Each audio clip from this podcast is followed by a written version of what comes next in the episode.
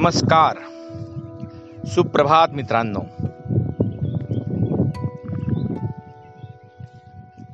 एक दोन दिवसापासून मी काही माझे प्राणायामाचे व्हिडिओ आपणाला पाठवले आहेत. बऱ्याच जणांनी याविषयी उत्सुकता दाखवली. फोन कॉल्सही काहींचे आले. तर आजचा जो काही ऑडिओ आहे यातनं थोडीशी बेसिक माहिती पाच मिनिटात मी तुम्हाला प्राणायाम प्राणायामाविषयी देतो. प्राणायाम म्हणजे काय? शरीर व मनाच्या शुद्धीचं साधन म्हणजे प्राणायाम. प्राणाचा आयाम करणे म्हणजे श्वास लांबवण्याची क्रिया.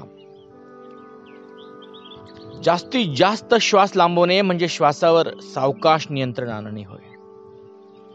महर्षी पतंजलींनी आपल्या साधन पादातील एकोणपन्नासाव्या योगसूत्रात प्राणायामाची व्याख्या दिलेली आहे.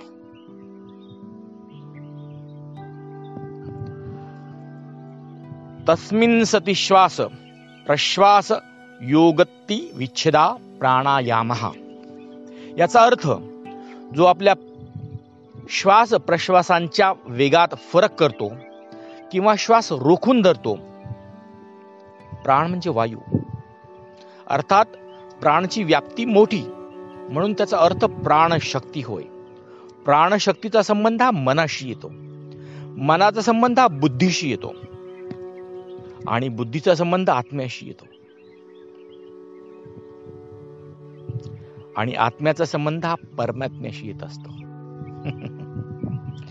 प्राणायाम म्हणजे लयबद्ध पद्धतीने केलेले श्वसन. तसेच आपल्या श्वासांवर आपला अधिकार बसवणे नियंत्रण ठेवणे हे होय.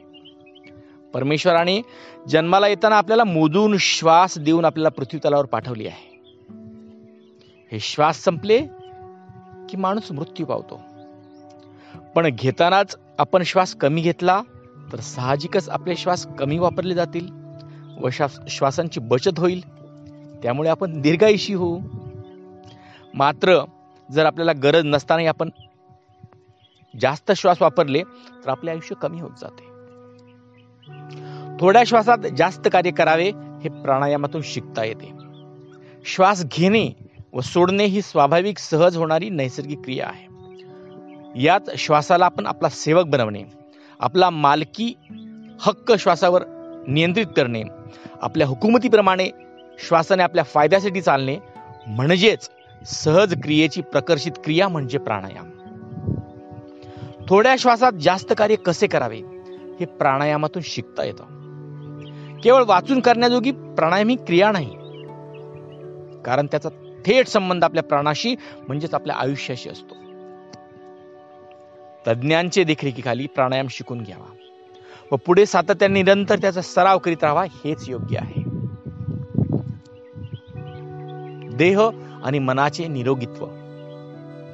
मानवी जीवन देहाने मानवी जीवन निरोगी देहाने व मनाने प्राप्त होण्यासाठी आपल्याला भारतीय संस्कृतीत सांगितला गेला आहे तो म्हणजे आयुर्वेद. शरीरातील दोष व मळ शुद्धी करणे महत्त्वाचे असते.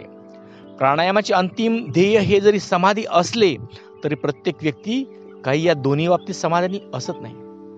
सोप्या पद्धतीने प्राणायाम करण्यासाठी प्रथम प्रामाणिकपणे कार्य करण्याची जिद्द हवी. धडसो धरसोड वृत्ती नको.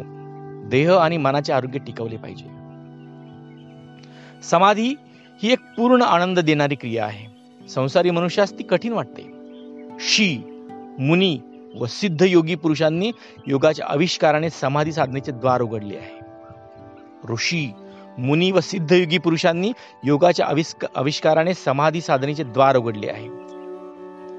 या समाधी पदापर्यंत जाण्याची एक पायरी म्हणजे प्राणायाम होय. आतापर्यंत प्राणायामावर भरपूर संशोधन झाले आहे. महर्षी पतंजली मुनी व्यास देवादिदेव श्रीकृष्ण संत ज्ञानेश्वर या अनेक महात्म्यांनी प्राणायामावर संशोधन केले आहे. अनेक सिद्धयोगी पुरुषांनी व अनेक प्राचीन ऋषीमुनींनी संशोधन करून प्राणायाम स्वतः आत्मसात केला आणि अनेक शिष्यगण देखील निर्माण केले आहेत. प्राणायाम ही एक संपूर्ण वैज्ञानिक पद्धत आहे. यामध्ये शरीरातील विकारांवर विजय मिळवता येतो. रोगमुक्ती बरोबरच मनशांतीही मिळते. प्राणायाम म्हणजे कुंडलिनी जागृती. हा सर्वात प्रगत असा प्राणायामाचा गाभा आहे. जो योगी महात्म्यांना जमू शकतो. पण आपल्या दैनंदिन जीवनातही प्राणायामाचे महत्त्व महत्त्व अनन्यसाधारण आहे. वेगवेगळे आजार सांधेदुखी हृदयरोग अस्थमा त्वचारोग वाताचे रोग मधुमेह या रोगांवर प्राणायाम हा एक उत्तम उपाय आहे. तर मित्रांनो असा हा प्राणायाम आणि असे हे प्राणायामाचे महत्त्व ते शिकून घेण्यासाठी आपल्यात जिज्ञासी वृत्ती निर्माण करा आणि शिका शिकून घ्या. प्राणायाम आपल्या जीवनाचं नक्कीच भलं करतो हा विश्वास ठेवा. बस आजच्या पुरते एवढंच. धन्यवाद.